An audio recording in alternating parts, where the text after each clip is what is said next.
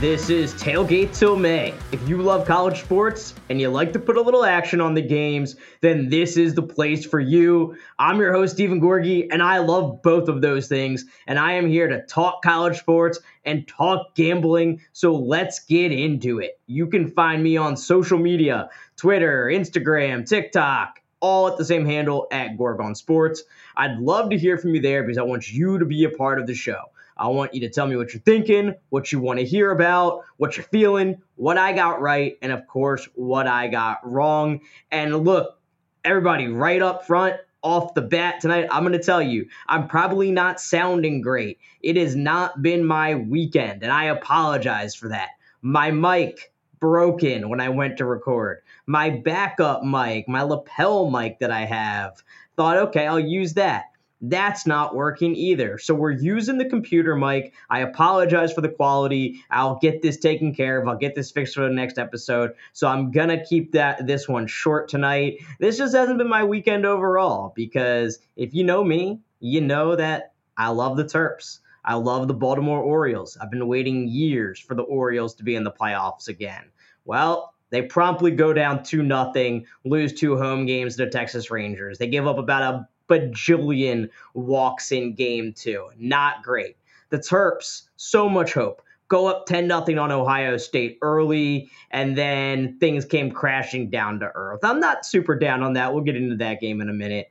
But man, just a brutal sports weekend. You top it off with my mics not working. Tough, tough, tough. But at least I was positive on the week with my picks. Seven and four uh, on my picks against the spread, money line, uh, totals, and then 0 and 1 on my money line parlay of the week for a, a, nice net of plus 2.26 units. Weirdly enough, missed on the two showdown picks, missed on uh, the Red River game where I had Texas minus six and a half, missed on Texas A&M against Alabama, but won almost everything else for a really nice week on the season. Now plus 5.14 units. That number is going up and up and looking to keep it going. We're about halfway through the season and uh, starting to hit our stride here. So uh, a good week from a gambling perspective. Maybe my only saving grace right now when it comes to the world of sports. So let's do this thing. Let's do the top 10 blitz.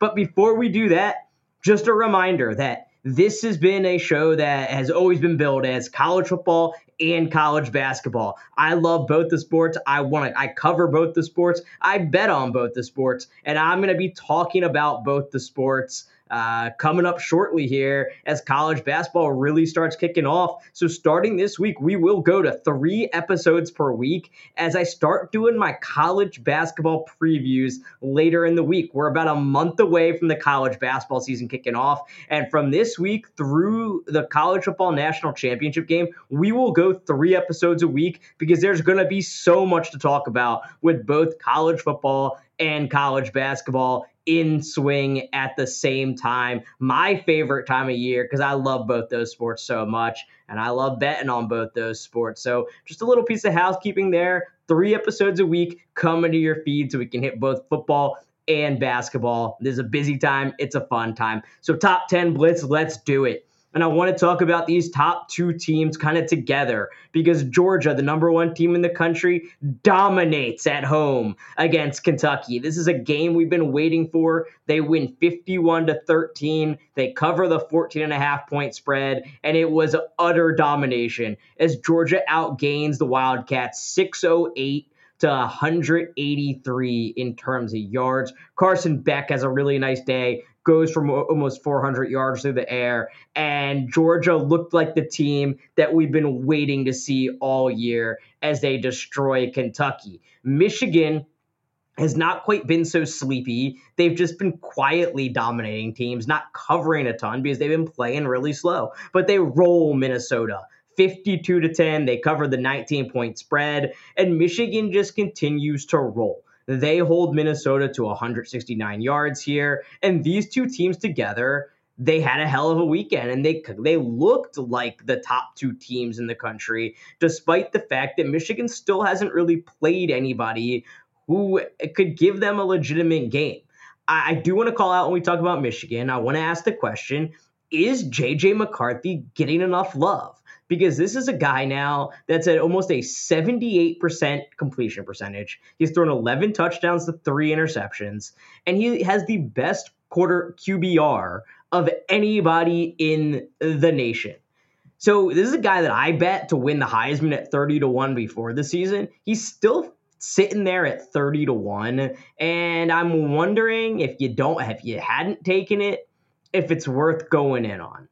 Because this is a guy who has had a really nice year. He's on the number 2 team in the country. They haven't had any big prime time everybody's watching games yet, but they will because they have Penn State and they have Ohio State. And those games are going to have so many eyeballs on them. If McCarthy puts up big numbers in those games, despite the fact that he he will not come anywhere close to some of these quarterbacks like Michael Penix when it comes to like the raw counting stats, the amount of yards, for example. He has uh, about 1,300 yards right now, McCarthy does, and Penix has almost 2,000.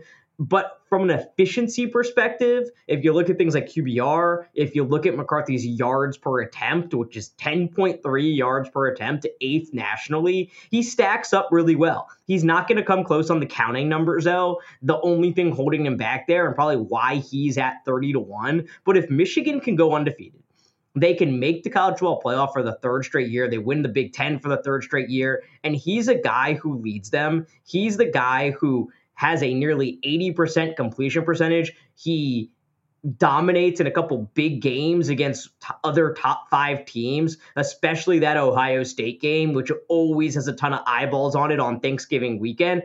I think he's in the mix to get to New York. And at 30 to 1, I think it might still be worth a shot. I'm just going to roll with what I have, which I already have him at 30 to 1. I also have Penix, which I'm really excited about. So I feel like I'm in a really good situation when it comes to some of my preseason Heisman bets there. Michael Penix, I saw today, is now actually the favorite Uh, on FanDuel to win the Heisman ahead of Caleb Williams now. It's a guy I was able to get at 16 to 1 before the season. Put that in in July. So I feel good sitting with McCarthy and Penix there. But if you if you're not invested in the Heisman right now, I think McCarthy's still a guy to look at given how good he's been, how how low the lights have been shining on him because the bright lights are about to be on him. And if he performs the way I think he can in those games, Michigan wins those games, which I think they are the best team in the Big Ten right now. I think he gets that New York invite. So something to watch there. But UGA and Michigan both roll. They both look like the top two teams in the country over the weekend. Now, going to number three, Texas. This was the game of the weekend to me. Texas loses to Oklahoma 34 to 30 in Red River. Of course, they don't cover the six and a half point spread because they lost the game outright. And I just have to say, wow, Red River, it always lives up to the hype. There are some rivalries where it seems like, okay, yeah, this is a rivalry in name. This is a rivalry where one team dominates, though, when it's not a surprise what's going to happen. That's not Red River. Red River lives up to the hype almost every single time. It's always weird. It's always wacky. It's always wild. It's always crazy. And this year was no different as Oklahoma gets the win. They move up to number five in the latest AP poll. And going into this game in the preview, I thought the difference would be that Oklahoma would not be able to run the ball and get against Texas. And wow, was I wrong about that because Oklahoma had great success on the ground. Something I didn't think they had in their in their tool belt. I didn't think they would be able to move the ball on the ground the way their offensive line had looked this year in games like the Cincinnati one. But it was the running game led by Dillon Gabriel, who goes through 285 through the air, 113 on the ground, and he gets them going. Wow, Oklahoma. Wow, Dillon Gabriel. Wow, the Oklahoma Oklahoma running game. And you got to give a lot of credit to Oklahoma for the way they came out, just the energy and the passion that they seem to be playing with. A great game plan by Brent Venables. He has that defense playing really well. Super opportunistic defense. They turned Texas over three times. It was a game that I thought was really close. I- and I'm excited to watch these two teams probably play again in the Big 12 championship game. Texas you know, I, I felt like they were they fell victim to certainly a, a fluky interception early. They got a break by blocking a punt uh, for a touchdown. But there was some times where Texas just in the red zone was not able to convert, and I think that definitely hurt them in this game. Something that's hurt them throughout the season, and uh, something that they got to improve upon. But this loss right here for Texas is why that Alabama game was so big because I still see Texas as having a very clear path to the college football playoff if they run the table the rest of the way, they can beat Oklahoma in a rematch of this game. They're going to the college football playoff. I think the Big 12 championship game will essentially be a play-in game to the college football playoff because I just look at that Texas schedule and they have a bye next week, which they you got to have after this game, uh, recuperate, reset, and then get on with your season. But they go on the road to Houston. They have BYU at home, Kansas State at home, at TCU, at Iowa State, and Texas Tech at home. There is not a game on that schedule which should scare them. But this is going to be kind of the question. I thought they had answered this question earlier in the year already. The way they handled Kansas, the way they handled Baylor after that Alabama win is can they beat these teams that they're supposed to take care of? Nothing about that Oklahoma loss made me say, hmm, this is a Texas team that same old Texas, they can't do it. They're not tough. They're going to let their guard down. No, I didn't think that. I just thought Oklahoma played really well. I thought it was a, a big time battle between these two schools, these two teams in a big time rivalry game. Thought both teams showed up. Oklahoma played better. Oklahoma executed. Oklahoma took advantage of some opportunities. But Jonathan Brooks, that running game for Texas, I still think is really good. Jonathan Brooks, man, I mean, he's a guy who nobody's going to make you forget about Bijan Robinson, but he's replaced him really nicely. One of my big questions for them. Uh, I like, I really like what he's doing, and I still like this Texas team a lot. You know, I talked about before this game that if you like Texas at all, you need to get in on them now to win the national title because if they beat Oklahoma, you're never going to get 11 to 1 odds again. Well, now the odds have dropped all the way to 20 or gone up, uh, rather, to 20 to 1. And so I actually went in on another half unit on Texas at 20 to 1 because I still do think they have that clear path to the national title. I think this was just a game that could have gone either way. Uh, Oklahoma came out on top, and uh, I, I like kind of buying low there on Texas. But I don't want to take away from what Oklahoma did because it was impressive, especially the way things went in year one under Brent Venables. Not the way anybody wanted to go, especially the way they got smashed last year in Red River. 49 nothing. They played five quarterbacks because of the Dillon Gabriel injury, and it was embarrassing. It was embarrassing for a proud Oklahoma program that has always been on top. I talked about it on the preview episode a couple days ago, but people talk about Oklahoma and Texas like they are the two big dogs in the Big 12. No, no. Oklahoma is the big dog in the Big 12. Texas is a is a puppy. Texas is a little puppy that thinks it's a big dog when you compare it to Oklahoma.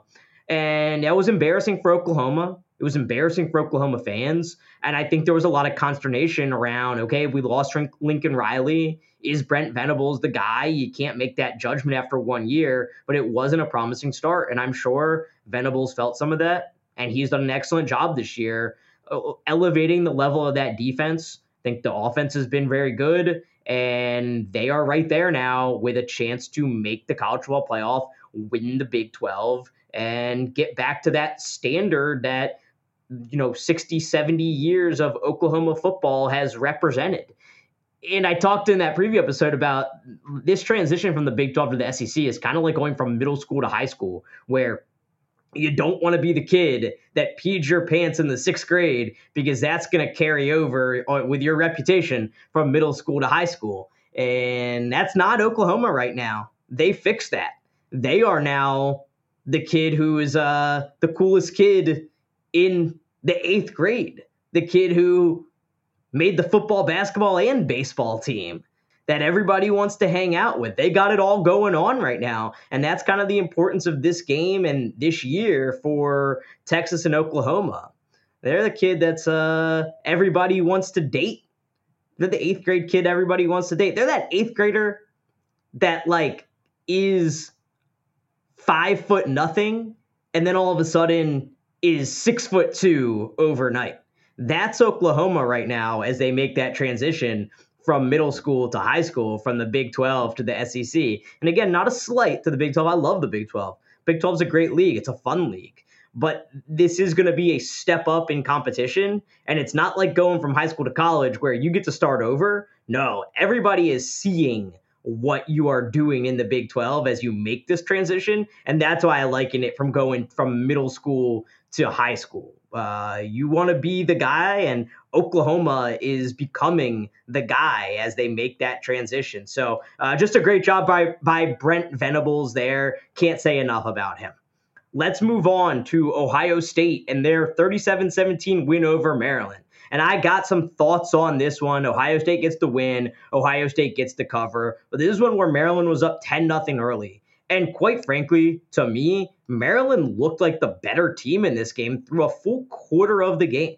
I was not impressed with Ohio State early in this one. They started slow, they had trouble running the football, and really their defense to me looks better than their offense. I would still say at this point that Ohio, the strength of this Ohio State team is their defense. And I thought Maryland made some big mistakes in this one. There was a pick six by Taulia Tagovailoa with Maryland up 10 nothing. That was huge. That's what got Ohio State on the scoreboard and really got them back in this game. Because to that point, let me just take you through Ohio State's first four or so possessions. Four plays for five yards on their first possession. Uh, second possession, eight plays, 27 yards, punt. So actually, uh, let me let me rewind. On that first possession, four plays, it was uh, really three plays for five yards, and then a miscommunication on a punt that kind of turned into a scramble on the punt, got stopped, turnover on downs. Maryland scores a touchdown. Second possession, or Maryland scores a touchdown on the ensuing possession, seven nothing. Second possession for Ohio State, eight plays, 27 yards, forced to punt at the Maryland 48 in a fourth and 13 situation. Third possession, four plays, minus 14 yards, punt. Fourth possession, four plays, 13 yards, punt. And at that point is when Maryland throws the pick six. Taulia, Taulia Tagovailoa throws the pick six. Ohio State's offense had done nothing to that point, and I think the defense is the strength of this team. I really question Ohio State's ability to run the football. They did not have TreVeyon Henderson in this game. Chip Trayanum only had 61 yards on 20 carries for 3.1 yards per carry. Not good enough. Not good enough if you're Ohio State. Now, I will give Ohio State credit for really force feeding it to Marvin Harrison, who broke out eight receptions, 163 yards, and a touchdown. But this, I left this game as a Maryland fan, who's somebody who watched every single snap of this game. And I felt like through a quarter, Maryland looked like the better team. I thought through a half, like it was very disappointing that Maryland was tied 10 10 with Ohio State going into halftime, but they had a good chance to finish this game off and win it. And uh, it was really Taulia Tagovailoa. He made some big mistakes in this game. He had two picks, including the pick six. He was 21 of 41. Maryland ran the ball okay, but I thought Taulia made some big mistakes in this one, unfortunately. And I left this one not feeling great about Ohio State. I left this game feeling like if they cannot run the ball, if they can't run the ball against Maryland, and who Maryland is, their defense is actually the strength of their team, believe it or not. I don't think Ohio State's going to be able to run the ball against Michigan. I think that's a big problem. I don't think they're going to be able to run the ball against Penn State, and that's also going to be a big problem. I left this game feeling like Michigan is the clear number one team, despite the fact that Ohio State's resume and who they've beaten is definitely better. But I think Michigan is the better team, and I was not impressed with Ohio State in this one.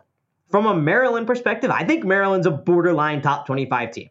They were just outside the top 25 going in this game. They're now 5 and 1 and they fell in terms of how many votes they received or where they are in that ranking just outside the top 25. I think Maryland is a borderline top 25 team. And I think the big thing for Maryland will be how do they respond from this one? Can they come home on homecoming and take care of an Illinois team that's really struggling and get to bowl eligibility after seven games. go six and one, and then you finish off the season going to Northwestern, Penn State at home, at Nebraska, Michigan at home, at Rutgers. You have a chance against two two of the power teams, two of the big three at home in this conference. The Michigan game is between the Penn State and Ohio State's game.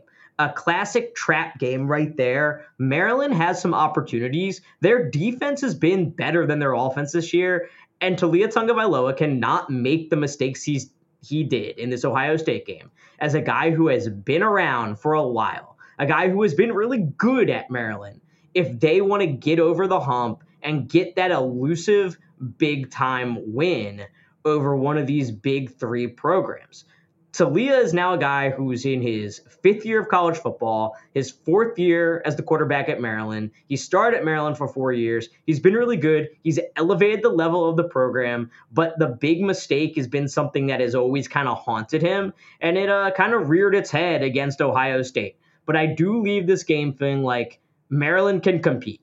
Maryland is very much in a position to potentially go nine and three, maybe even ten and two, and get one of uh, get a win over one of those big time teams, ruin somebody's season, and go to a big time bowl game. If not a New Year's Six bowl, which I'm not really thinking about that right now. It's an outside shot if they go ten and two, but I'm really looking for Maryland. Like if they can go nine and three, they can get to a Citrus Bowl, whatever the Outback Bowl is called now, a New Year's Day bowl game in Florida. That would be fantastic. Uh, huge accomplishment for the program, and I think it's actually within the realm of possibility coming off that game. FSU, the number five team in the country, beats Virginia Tech 39 to 17. They don't cover the 24 points. FSU, my question for FSU is Kyron Drones, Virginia Tech's quarterback, goes for 80 yards on the ground.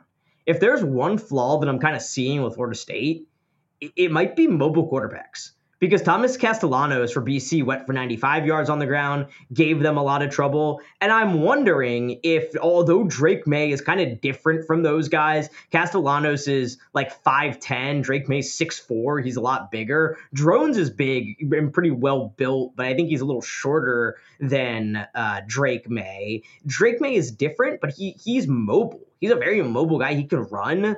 And I'm starting to wonder if UNC might have what it takes to take them down. So I'm kind of looking at UNC. If there's an eight to one still out there on UNC, when some of these conference odds pop back up again, I might take that. I might look at it. You know, I got to see what those odds are. They have a really big game with Miami, and we're going to talk about Miami here. Don't you worry about that. But uh, that that looks like if we're going to nitpick Florida State, which I think is what you should do with a top five team, uh, that's it for me. They, they seem to struggle a little bit against these mobile quarterbacks on not very good teams.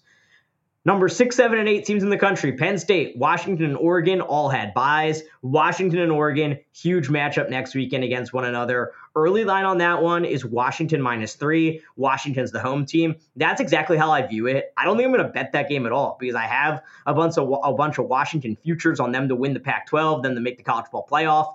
Uh, I don't think I'm going to bet it because I, view this, I view these two teams as the the cream of the crop in the Pac-12. I think they are about equal. And if I was making the odds, I would have made it Oregon minus three if it was in Eugene, and Washington minus three if it was in Seattle. And it is in Seattle, and it is Washington minus three. I don't really see a lot of value there somehow the team that was the number nine team in the country, USC, somehow just behind Washington and Oregon. I don't know why. I don't know how.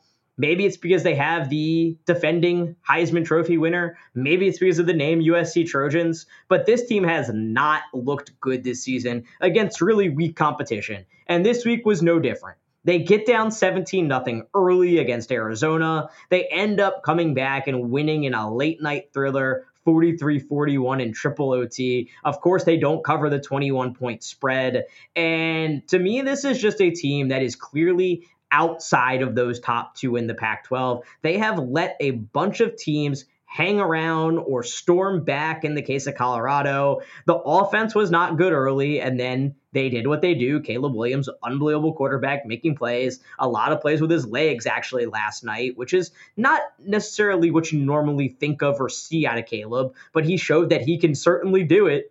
And they end up getting the win. The offense impresses as always, but this they, they let teams they let teams that are so far inferior to them stick around and hang around and be in games. And the defense is just not good enough. I view them as a, on a clear tier below Washington and Oregon. I said it last week, I'll say it again. I view Utah and USC as very similar for opposite reasons. USC has no defense, Utah has no offense. And to me, that puts them a clear tier below Washington and Oregon. And then the team that USC will play this weekend, the Notre Dame Fighting Irish. They lose to Louisville, their third game in a row in prime time. They lose 33 to 20. Of course, they don't cover the six and a half point spread. And Louisville now moves to 6 and 0 on the season, skyrocketing up the AP poll this week to number 14 in the country. Notre Dame drops all the way to number 21 as they move to 5 and 2 on the year. They will play in primetime again next week against USC. They opened as about a two and a half point favorite, is what I'm seeing Notre Dame at right now on FanDuel. I see them minus two and a half as they get set to host USC this week. And this was a game that it just seemed like everything that could go wrong did go wrong for Notre Dame. Uh, they turned the ball over five times. They really struggled to run the ball, and Sam Hartman was a big part of that turnover problem. Louisville gets the win. Louisville 6 0. What a huge game for Louisville. Uh, and this is kind of the start to the season that everybody projected could happen based on the schedule and based on the hopes that Jeff Brohm would be able to come in and get things rolling right away. Got to call Jawhar, Jordan, the running back for Louisville, who goes for 143, two touchdowns. This is a guy that just put up massive numbers all year long for Louisville. Uh, it's super impressive averaging 7.5 yards per carry, uh, a big time, big play guy for Louisville. And now Notre Dame out of the national championship picture, out of the college ball playoff picture. How do they bounce back with some big games still on the schedule against USC, against Clemson, um, and then some other ACC schools still to go there on the schedule? A couple bonus games here. Number 11 at the time, Alabama wins on the road at Texas A&M, 26 to 20. They get the two and a half point cover, and Alabama now looks like they are the prohibitive favorite in the SEC West. They look like a team that is probably going to go to the SEC championship game when you look around at, at, what the rest of that league looks like, the rest of that division looks like right now, and a team that everybody kind of wrote off after that Alabama or after that Texas loss, rather, is looking pretty good. And that defense is looking really good. Jalen Milrow has a couple, uh, has three passing touchdowns in this game, hits a couple big plays, and this team that everybody wrote off is now right back in the thick of things. I still don't think they're national championship good. I don't think they're well rounded enough on offense to be national championship good, but this is a good defense. This is a team that I think has to be the favorite to win the SEC West. And uh, looks like the team in the SEC that can give Georgia the best game at this point, especially the way that Georgia struggled a little bit against the, not a little bit, struggled a lot against the quarterback run with Auburn a few weeks ago. So I actually think that would be an interesting SEC championship. The other game I got to talk about is Miami. 17 Miami loses 23 to 20 in brutal fashion at home to Georgia Tech. They, of course, don't cover the 19 point spread because they lost outright. And this is a game where all Miami had to do was take a knee and the game was over. The game was going to end, or there was going to be almost no time on the clock when they punted the ball away. But I actually think the game would have ended based on on how much time was left. And instead, they ran the ball and they fumbled. They ran the ball and they fumbled the football with 33 seconds to go. Georgia Tech goes 74 yards on four plays to score a touchdown and get the win. This is a game that Miami statistically absolutely dominated. Absolutely dominated this game. And Georgia Tech hung around, hung around, hung around. Miami made a critical mistake by not kneeling and it cost them big time. And it's just, I mean, you, you got to just be furious if you're a Miami fan. You got to be losing sleep over it because Mario Cristobal, this is not the first time he's done it. He did it while he was at the head coach at Oregon. At Oregon too, they lost a game to Stanford in a very similar fashion, and I just don't know. Mario Cristobal is such a good program builder.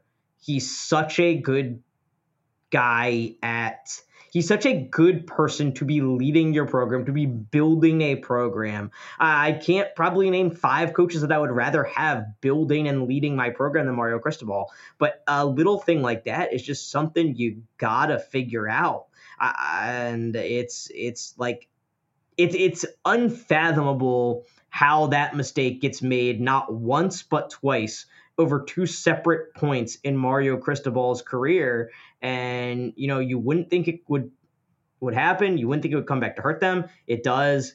They lose and they have a huge game against North Carolina where now they now basically have no margin for error if they want to make it to the ACC title game because they have North Carolina and they have a game with Florida State and uh, just a brutal way to lose for Miami in that one team that lost that I'm buying, I think it's pretty clear it was Texas, right? I put a half unit on them at 20 to 1 just to win the national championship. I think that was a toss up game. I still think they have a clear path. I think they can go and still make the college ball playoff and potentially win a national championship. So I'm not out on Texas. I'm still buying the Longhorns. Team that won that I'm selling, it's going to be Clemson. Clemson goes out. They beat Wake Forest 17 to 12 at home. And I, guys, I'm just still just not sold on this Clemson offense. Yeah, they move the ball on the ground, but it's the passing game I'm still just not sold on. Cade Klubnik, 4.7 yards per attempt, goes 18 for 28 for 131 yards. This is just not good enough. And I look at things like SP Plus. Bill Connelly has them basically the same as Penn State. He has them as the number 11 team in the country, uh, within a point of Penn State, who's number 10 in the country. And I'm not super sold on Penn State's offense right now, but I think Penn State turns this Clemson team into dust with their defense. I don't think Clemson moves the ball at all on a team like Penn State. And I think Clemson's getting too much love right now. I think they're they're overrated by the computers. I think they're overrated in everybody's mind because of the program that they are are and I just don't trust that offense right now. So I'm definitely going to be looking for some opportunities to fade Clemson. The G5 team of the week this week is is Wyoming. They go and get a huge win against Fresno State. Big shout out to them. This is going to seem like a hindsight's 2020 for sure, but that's a team that I've been kicking around at 11 to 1 to win the Mountain West and never pulled the trigger. Now I won't get those odds again. And uh, you know, I always say this, nothing feels worse than a bet that you didn't make that either hits or is looking really good. That's how I feel with Wyoming. But uh, a big shout out to Wyoming for getting that win. That's a huge one for them, and they're right in the thick of the Mountain West Championship race. All right, a quick look ahead to week seven. The one bet that I have in right now is Iowa, Wisconsin under 40 and a half. I hit this one first thing this morning when it came out. Vegas, books, whatever, whatever you want to call it. If you're going to keep giving me Iowa totals that are over 40 points, I am going to hit them immediately. I, I, can't understand this for the life of me. I think it has dropped quite a bit since I got it this morning. It is now down. I got it on FanDuel. It's now down to 37 and a half on FanDuel. Uh, it, Iowa over 40 and a half points. You just got to go eh, with the under there. You on principle alone, you can't believe that this Iowa, any Iowa total should be over 40 right now. They go out and they get a win over the weekend, but that offense is just brutal. They did get Kaleb Johnson, one of their running backs, back. He had a really nice game, uh, but the Deacon, the, the quarterback situation with Cade McNamara out, Deacon Hill in. They did not complete a they, they did they won the game, but did not complete a single pass to a wide receiver in this game. In the year 2023, they completed six passes. Deacon Hill, their quarterback, went six of 21 completed five passes to the tight end, Erick All, one to Kaleb Johnson, and they still won the game. Uh, they scored 20 points. They win 20 to 14. Man, I on principle alone, uh, Iowa total at 40 or higher has to be an under, and that's where I went as soon as I saw that one. I will be back with so much more this week, including a working microphone to preview week seven in college football. I'll give you my full card. We're going to go in depth on Oregon and Washington because we got to treat this game like it is Georgia Alabama. That's the quality, that's the level I think these two teams are at. Let's treat it that way. Just because they're West Coast teams, that's not an excuse. It's not an excuse to not treat this game like the big game it is. So I'm going to be going deep on that one. I'll give you my full card, and then we are going to get into some college basketball to this season, this week, and uh, that's where we're adding the third show. What a time. If you love college sports, now is the time for you. I can't wait to talk about it all later this week. That's my show for today. Until next time, keep the grill hot and the cooler cold.